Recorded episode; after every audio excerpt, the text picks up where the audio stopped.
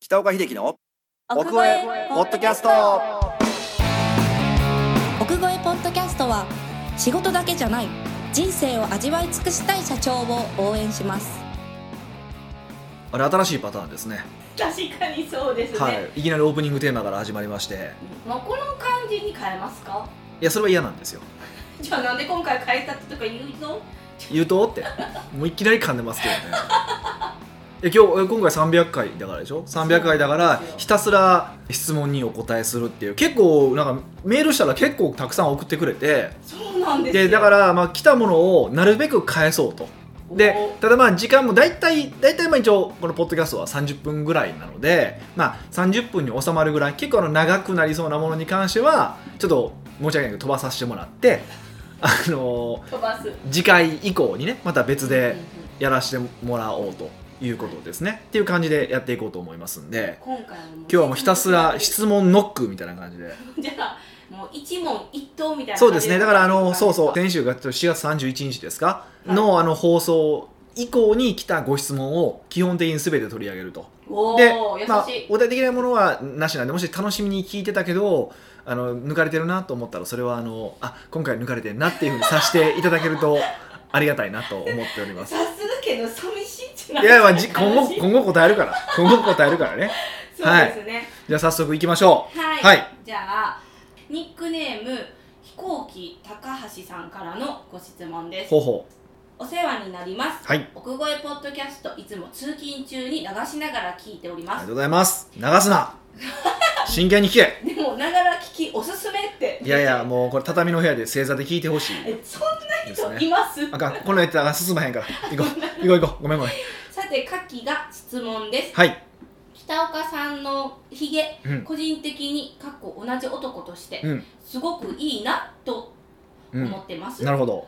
手入れのコツ、うん心がけていること、うん。ひげを生やしてっていい人悪い人、うん。例えばデブチビハゲなどうん以上2点どうでもいいようですが結構聞きたいですなるほど。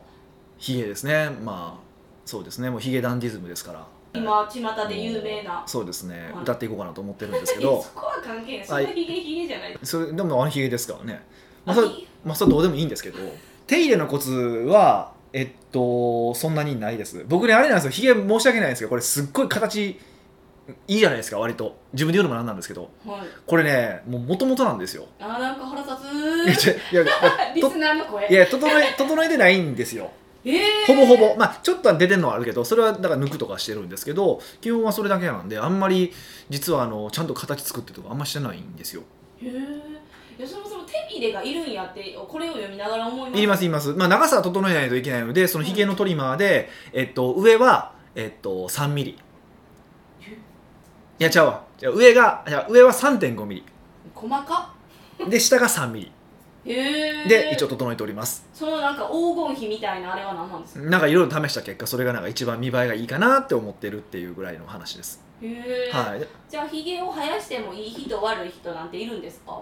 似合うもう似合うか似合わないかだけなんでねまず職業上あこれもういっつも言うことですけどひげは仕事をしてる人間が生やしたら本当はダメですまず大前提もうそれもう結構な人口ダメじゃないですかダメダメダメダメあなんていうかなまあアパレルとかは別ですよあーそういうの確以外の、まあ、まともなビジネスをされてる方はダメですもう経営コンサルタントは平尾さんでも一番終わってます、かにそれはもう目の前、 うん、本来はね本来はでもまあ僕の場合はあのーそのライフスタイルとかそういうことも含めてお話をさせてもらってるんでもうこれ嫌って言われたらもう仕方がないなと思ってあの生やして生やしてるんであの本来は良くないものという少なくとも今の日本ではまだね良くないものってされているということは前提として押さえてくださいはいただまあ最近はあのなんか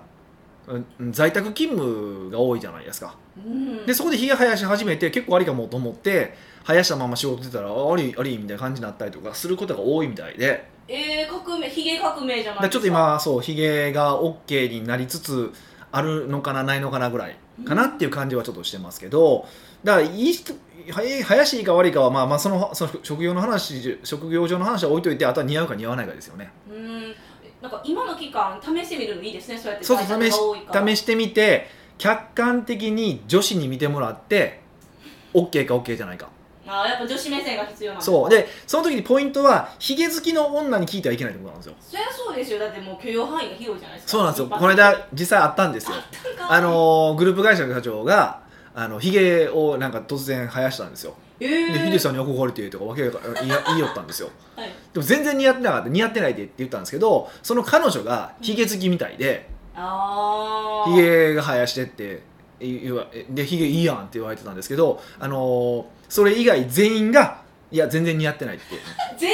員全員が似合ってないってなってやっぱその彼女とかはやっぱりちょっとね、まあ、こう違うフィルターもかかるからでで結局ひげをそ剃ったんですけどああでそでう、なんだまあ、その彼女曰くですよその彼女曰く北岡さんはそのキャラかぶりするのが嫌やからそらしたって言われてんねんけどいや違うわ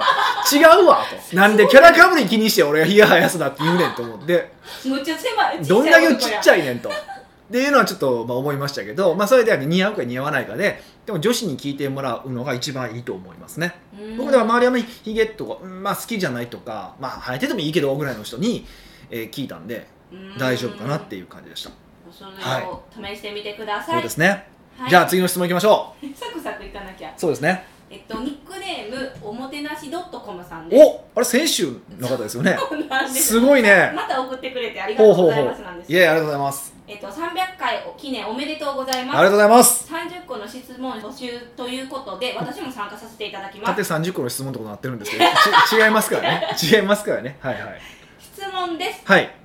北岡さんから見て第100回と比べてみて美香さんの変化変貌成長したと思うところ、うんまた逆に美香さんから見て北岡さんの変化変貌変容進化したと思うところですこれを教えてくれと、そうですあねー100回から200回前ですよね大体まあ45年前と比べた時に、 45年もあんまないまあ、ですい大体だって年間50回ぐらいですからわあえそれ私がここで聞くんですかそんなんこ外聞きたいですよあ公ー開処刑みたいなえでも今回まあそうすごい思ったことがちょうどほんまそういう思った事件があったんですけどえなんですかちょうどさっきなんですけど「いやヒデさんってシャワーなんとかの前田さんって知ってます?」って言われたんですよ聞いちゃい「ました知り合いですか?」って聞いたんですよ「それショールームの前田さんちゃうの?」っまあ似てる てあの言った時に「ああ俺はもうこんなに美香のことを分かるようになったんか」って思いましたねシャワーなんとかの前田さんでショールームっていうことですね。もうシャワーなんとかをショールームって俺俺びっくり自分でびっくりしたもんよう分かった。しかも瞬間で答えてあれっそうですね。ていうのにびっくりしたっていうことぐらいですかねあいや私をよくこの四五年で私のことをよく理解してえきどたれどこで噛むのかとかどこで間違えるのかとかをよく分かるようになってきたっていうのはあるけど、まあ、どこが変化変貌成長したかっていうのはちょっとよくに分からないですもうそれ一番マイナスじゃないですか。 四五年成長なし。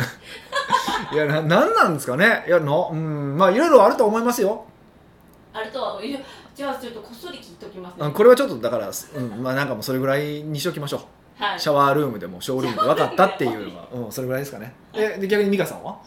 えヒデさんの変化ですか。はい、ええ特にないんですけど。はい、じゃないということで次 それでいい本当にそれでいい んですか。いやいやなんかなんかじゃあ面白いエピソードをじゃああー面白いエピソードないけど、はいやっぱり100回目も、うん200回目も300回目も変わりないなって思いましたそうよくないやん成長してないってことあそうその変わりないじゃなくて芯がぶれへんなっていうことですいつもああありがとうございますそダそそういうことですメねなんですかいやわかんないですけど、こんな感じですねお互いうん、そうですちょねっと結論を言うとまあ何もわからないってこと ですねいやもうずずーっと一緒におるからはいそんなになんかこう変わ変化を意識することないじゃないですかそうですねここで例えばこの仕事ができるようになりましたっていう話でもないじゃないですかなんかそれを僕は成長とも思わないしそれできるようになったねって話だからよくその仕事ができるようになったことを成長っていうふうに言葉変えるやつがいてるけど僕それ成長と思わないのであそうなんですよまんまと成長と思ってましたけどいや僕は違うと思ってるうんんで,、でそれでいくとねわからないですねあの親戚の子供やったら自分の子供やったら成長してるの分からへんけど親戚の子供やって半年ごとに会うからむっちゃ成長してるの分かるじゃないですかあーあの感じなので、はい、ちょっとよく分からないということでお願いしますはいすいませんただショールームとシャワールームの差は分かったってことですねじゃあ次は、お3つ目かなはい、はいニックネームなにわのアンナさんからですおなんかちょっとエロいですね女性ですよね確実にありがとうござざいいます嬉しいですねますいつも楽しく拝聴させていただいております、はい北岡さんといえばタスク管理や時間管理術の鬼と言われているほどほうその道においてはプロ中のプロだと承知しておりまますあ、どこで言われてるか知らないですけど ね完全に今作られましたけどねいやいやすごいって言われてるかもしれないいです。やどこでやどの界隈なにわ界隈ですなよ。にわなにわのアンさんわし何は住んどるわ私も北岡さんのようにまるで1秒の狂いもない精密時計のようなタスクや時間管理術を行いたいのですがどうもモチベーションを維持することができませんうんそこで質問なのですが北岡さんはなぜそこまでタスクを忠実に行うことができるのでしょうかうん自分で自分を管理するためのモチベーションを見つけれる方法があれば教えてくださいなるほど、まあ、まず言えることはですね僕は1秒の狂いもない精密時計のようなタスクや時間管理術を行っていることは一切ないです本当にそれ思いましたほんま緩いよねうん、なんかイメージではそういうあのイメージが先行してるっていうのもちょっとわかる気がしあますそうなんですか、はまあ、美香さんから見たらもう全然精密機械じゃないですよねい、もうずれまくりよそうですよねもうさっきももう疲れてコンビニ行こうやって言ってずれずれずれねまもくうりずれまくってますけどねそれでいくとそこは重タスクをこうこなすことこれって多分タスクをこなすことそのものが目的化してると思うんですけど僕はどっちかっていうとどれが重要なタスクなのかっていうことを意識しててもうそれさえやればいいって考え方ですあー優先順位一日一個ぐらいのイメージですかもうそう1個か2個ですねそれをだからもう50分1セットで何セットかやるっていう感じだけなんでそんなこう精密機器のようにバリバリやってるわけじゃなくてそこさえ終われば OK とあとできたら全部ボーナスステージみたいな感覚なのでね、なんかめっちゃ甘くないですか自分に甘いですよおじ自分自人生もう甘く生きたいからこう独立してるわけだから あそうなんですそかうですそうですいやでもすごい甘々やなって一瞬思っちゃい甘々です甘甘々です、まあ、々でいいんですかねなんで甘々がダメなんですか逆にうーんタスク管理って時間管理って言ってる時点で、はい高度な成功とか精度を求められてる気がしままあす。まあそうね、そう思いがちなんですよでも一番重要なのは何かっていうと何回も言うけどどれが一番重要なそう成果をもたらす仕事なのかっていうことを理解してそれをやることですそれさえやればあとは何が起こるかってそれさえやったらあとね多分締め切りが迫ってる仕事とか自動的にやるじゃないですかあはい。もう重く白くなかろうがやりたくなかろうが例えばあさって締め切りですって言われたら多分前日ではすごい頑張るじゃないですかはい、だから重要な仕事さえやっとけばいいっていうマインドセットはあるかもおーそれが一番重要かもしれないですね全部この期間内にこなしゃなきゃいけないから考えてしまうそうそうこなしゃゃなきゃいけないんで、ははいあ気づかなかったですかこなしゃなきゃいけないって言いましたよ いやそこスルーしたんよはいこんなことするから時間かかんないなですよで要はそうそうそうほんま重要なことをあのどれなのかを見極めることの方が大事で全部確かに小さな会社の社長にとっては全部重要なんですよ全部重要なんですけどやっぱその中でも本当に重要なものって何なのかってことを見極めて正しくやるっていうことが実は一番重要でそれ以外に関しては締め切りとかなんか近づいて結局やるからうんでそのほんまに重要な仕事って締め切りないから後でもいいんですよえーなんか半年後とか1年後とかの仕事だからほとんどの場合こう戦略を立てるとかねあそうなんですねそうそうそうっていうふうに考えたらそれをいかに優先するかの方が大事だと思った方がいいですね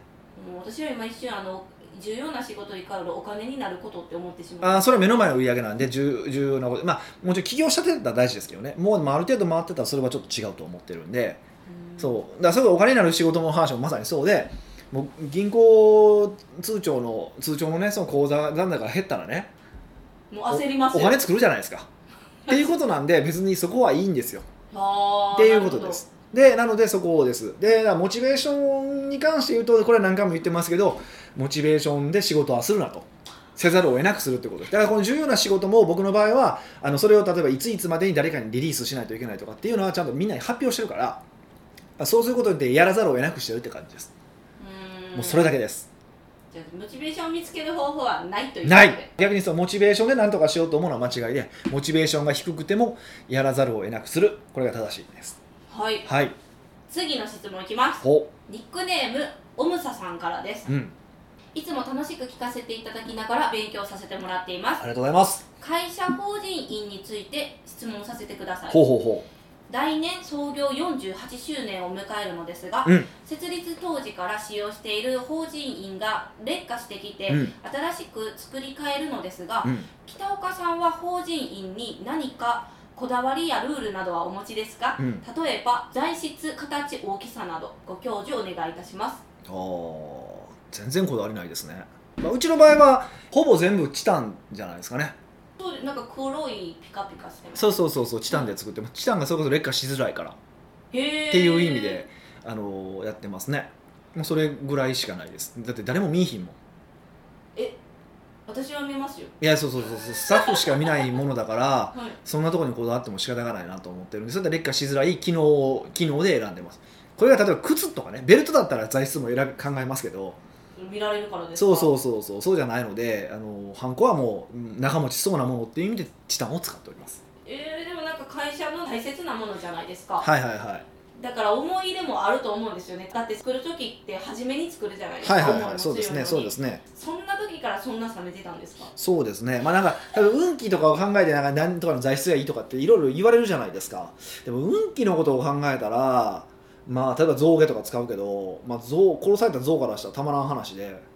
なんか悲しい話になってくるじゃないいやだから別にそのいやここのすらあかんとも全然思わないですよ僕はだって牛も食べるしクジラも食べますし何でも食べるんであのそれがダメだとも全然思わないんですけどその運がどうだこうだって話をしてたらちょっと違うやろって気もするからああ精子がある話やからですかなその時のなんかそうそう別にねその象やからね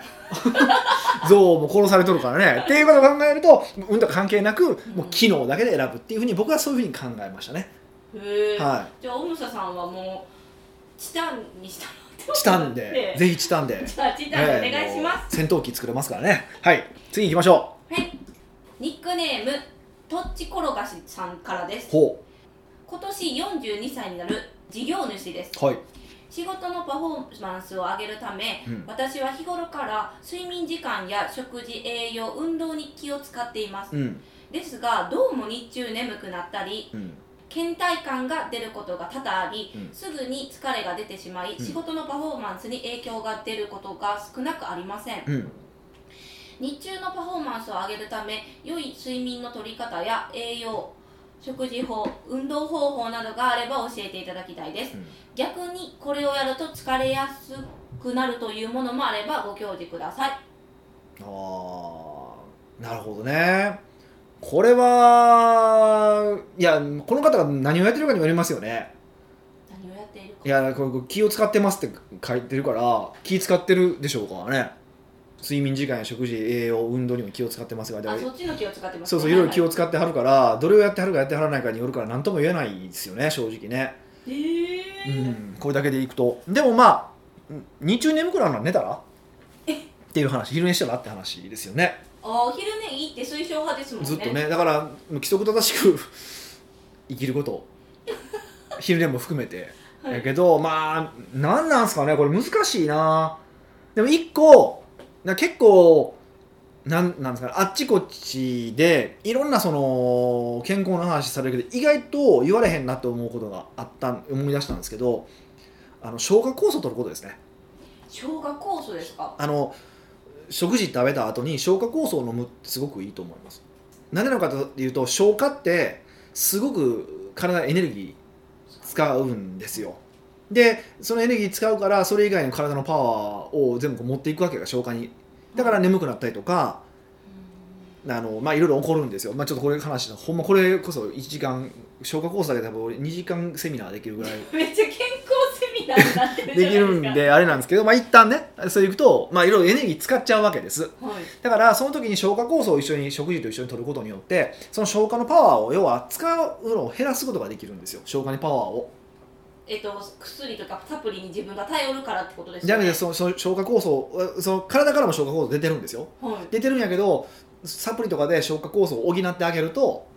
さらに倍その消化が要はの負担が減るわけですよ体の負担がはい結果としてまあいろいろ改善すると思いますえー、じゃあもうとっちころがしさんはもうぜひ消化酵素飲んでって食酵素取るっていうのは一ついいと思いますねこれあのいうんそうですね意外と健康系の話ですね言われないことだと思うんですけどぜひうん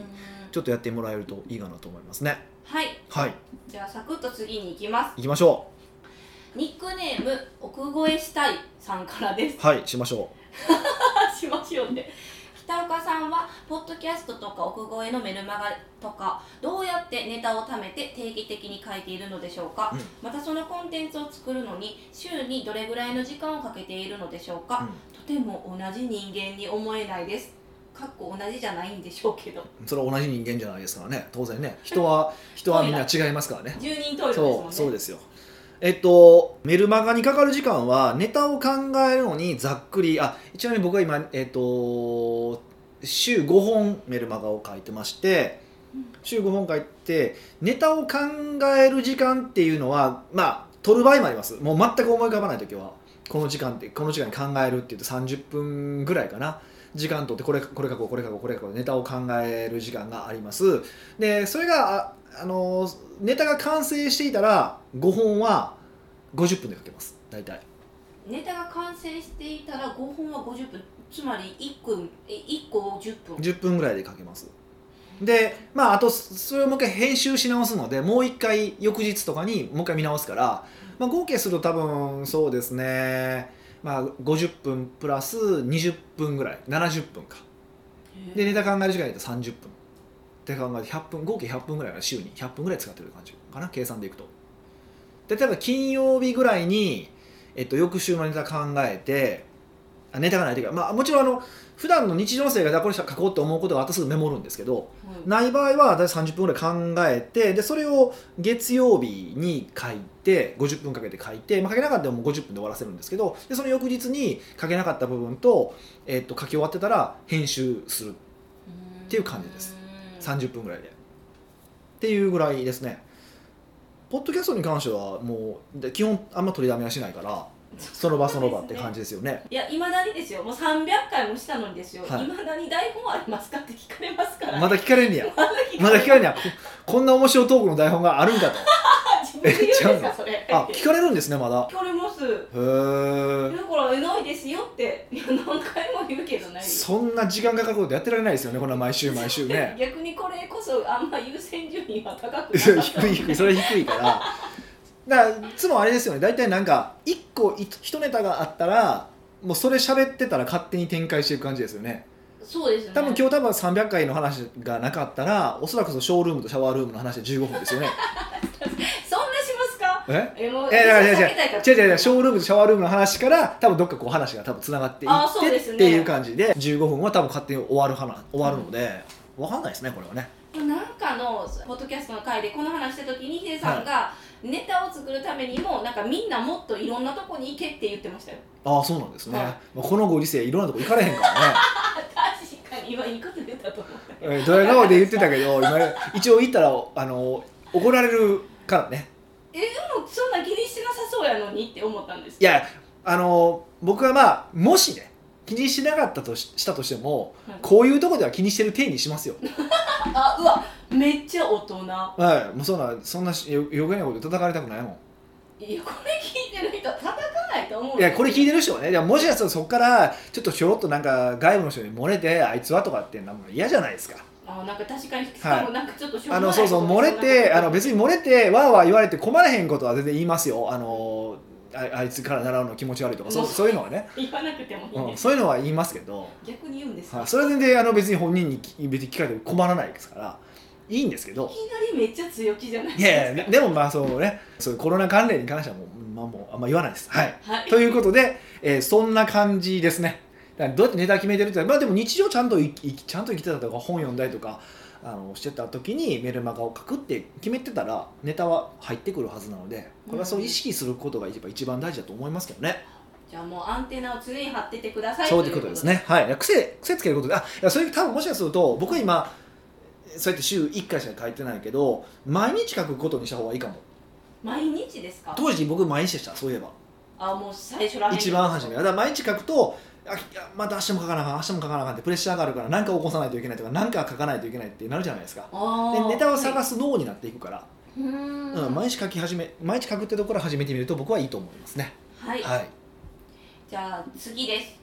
ニックネーム森優さんからですほいつも勉強させていただいてますはい北岡さんの社長の仕事術を実践しているのですほがうどうしてもうまくいかないところがあります、はいそれは時間の見積もりです、はい例えばメルマガを書くにしろ50分と決めてもうん50分で終わらないことがほとんどで、うんどんどん時間がなくなってしまい、うん今日やっておきたい他のことができないまま終わってしまいますなるほどこれが当たり前のようになってしまっていて自己肯定感も当然ながら下がってしまいなまるすほど時間を過小評価しているのか、うん自分の能力を過大評価しているのかのどちらかだと思いますがこれを解決するために作業の始まりと終わりの時間を記録してうまく見積もりが取れるようになればいいのかなと思っていますまだやり始めたところなので分かりませんが他に良い方法があれば教えてくださいなるほどこれは答え2つですねおえっと、まあ一つはこれ慣れです慣れ慣れ慣れ時間の見積もいりをやするのそうがこ慣れれこれやり始めたところなんでわからないって言ってたじゃないですかはいもうまさにそうでやり始めたら初め自分の下で仕事の速さの見積もりなんか取ったことないのにうんいきなり50分で終わるって言って50分で終わったらびっくりやよね天才みたいなそんなわけあらへんっていう話なので、はい結論一番初めの方は絶対見積もりっていうのは甘くななりがちですうんで徐々にやっていくとだんだん自分の仕事の見積もりが上手くなっていくのであのもうそういうもんですうんだからそもそもこのなんか自己肯定感が下がるなんてありえなくてありえない。なだっんでてですか。だってだって初めてやったことでそううまくいくかって話じゃないですかだから自己肯定感を下げるとか関係なくてこれはもうスキルなんだと思ってくださいああーはい。だって繰り返しやっていくとだんだん上手くなっていきますそれだけです自己肯定感もクソもなくて慣れです以上ですっていうのは一つでもう一つは、えっととはいえ、まあ、あの今でも僕がね今でもやっぱ時間見積もりやっててもやっぱりズレは起こりますだから伸びた時のために、えっとバッファーを取ってますちゃんと1日に何時間とか週でも何時間でも取ってるからそういうふうにしてバッファーを取っていくっていうことによってそこで調整する、慣れうんできなかった部分は。そうそうそうそうそれだけですよねへ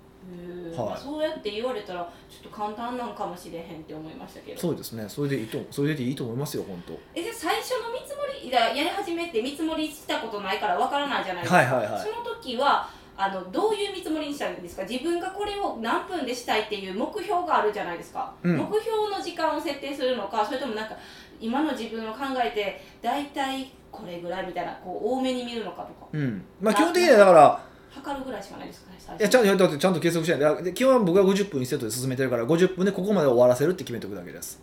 50分で何ができるのかどこまでできるのかを決める決めるそうそうこれだけやるこんだけやるこんだけやるって決めるだけですねうーんでまあできなかったらバッファーを使おうっていう話ですそういうねそういう感じですそういう感じですじゃあ森優さん頑張ってくださいはいじゃあ次ですうん多分次ぐらいはもうラストかなもう今でも30分超えてますけどねあそうなんですかもう一個ぐらいい行きましょうかもう一個だけ、はいニックネームえー、アンさんでアンす、さんはいえー、北岡さん美香さん300回おめでとうございますえこちらこそありがとうございますシンプルな質問ですほう生きていて仕事をしていて幸せだなと感じる時はどんな時ですかあこれねこんなん答えめっちゃ簡単ですよ簡単なんもでうすシかンプルシンプルはいそんなもんあれでしょうもう入金がガバッとあった時銀金行口座のお金がふわ増えたーって時が一番幸せじゃないですかえそれはいいんですかそれはなそれはいいんですかっていいに決まってるじゃないですかだってみんなビジネスやってるのはまずお金が欲しいからビジネスやってるわけでしょいはいやもちろん私もむっちゃヤッホーイってなるんですけど、はいでもはなんかヒデさんの恩師でしたっけから言われてハッとしたって言ってたじゃないですかビジネスはいうん銀行口座のお金が増えたり減ったりする数字のゲームやからつまらんみたいなはいはいはいはそれを言ってたのに、いうん増えて幸せやなって感じることちょっと矛盾はあるんちゃいますああなるほほどねなるほどねえっとね矛盾はしてないと思うんですけどねどえなんですか幸せだなって感じるのまはあ一まあ、瞬やから、うんまあ、確かに確かにね確かにお金が入ってきて幸せっていうのは違うかもなあのえっと、そうまずまあ大前提としてその話は、まあ、しょった方がいいけど、まあ、僕はその師匠から言われてすごい衝撃的ですごく納得した話がいやほんまビジネスなんてくだらないよともうただのもう銀行口座にお金が増えていく減っていくってゲームやからねただの数字のゲームだよねって言われてすっごい納得をしたどうしたんですか納得しました納得しましただから、まあ、ビジネスなんてくだらないってことを前提に考えようってなこれは多分いろんなところで言ってるからうん、あれですけど、まあ、一方でやっぱり銀行口座のお金が増えたら嬉しいっていうのもあるからねでも、まあ、すでまあ確かに幸せではないかねえー、幸せいえ私はもうどっちもある嬉しい幸せ私もやったーみたいな、うんだからしあ、うん、幸せ、うん、幸せな仕事をしていて幸せって言われたら確かに違うかもなね違うんですかでもうーんそやな、まあ、そそれでいくと本当に幸せやなと思うのはあれですねあのクライアントとうんあの無茶なことができた時ですかねクライアントと無茶なことですか例えばそのクライアントさんとイタリア旅行行かしてもらったりとかああもうなんか忘れられぬ思い出みたいなそ感うじそうですね、そうトマト祭り行かしてもらったりとかなんかそれは幸せかなそれ結構でもその時になんていうかなこう楽々行ける人ももちろんいてるんですよ中にはもう割とビジネスを回ってて、っていうのはまあそれはそれで嬉しいですよ来てくれて嬉しいしあの楽しいんですけどそれ以上にちょっと無理して来てくれた人うん例えば店舗のビジネスしてるのに来てくれたみたいなとかああそれ確かに長いですもんねそうそうそうそうでで大体そうどうなるかって結果としてあのあ休んでいいんですねってことを本人が気づいてくれてそれ以来いろいろこう休んだりとかできるようになったって話をよく聞くんですよ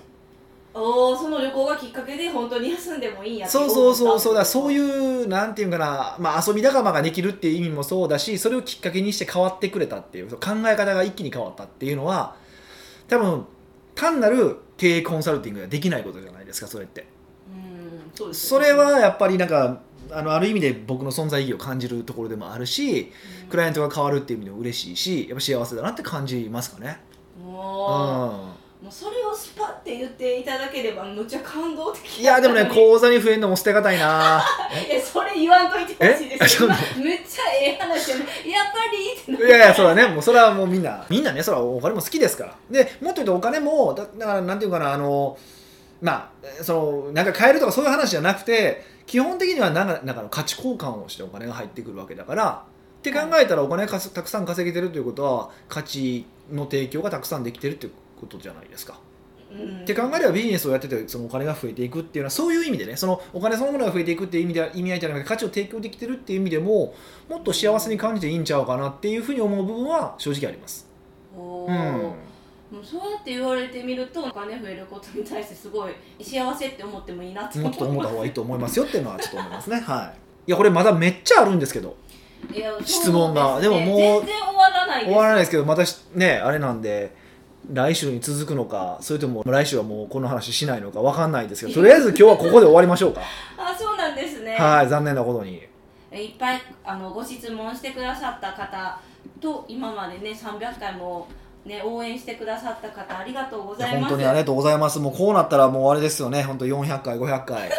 やっぱりそして1000回。正解ですか1000回の時ちょっと待ってください私たち何歳って言い話もようおじいちゃんとかだってます。死んでるかもしれませんけいやどいやね。もうめちゃ不幸なこと言わないでくださ いだってあと700回ぐらいでしょ。 700回そうですざ700回じゃないですか。はい700回ですからね。あとえうんなん14年ぐらい。ちょっとなんかリアルな数字やしちょっと大丈夫かなって思ってしまったじゃない ですかまあまあまあまあね。あのもしかすると途中でほら毎日変わるかもしれへんし、わからへいんやよね。すごいですね、ええ焦りますけどでもこうやって支えていただくんでできるんでまたご質問もいっぱいねいただけるとねまた新しいプレゼントをどんどん用意していこうと思っておりますので、ぜひあのご質問は引き続きいただけますと非常にありがたいなと思っております。はいそれではまた来週301回目お会いしましょう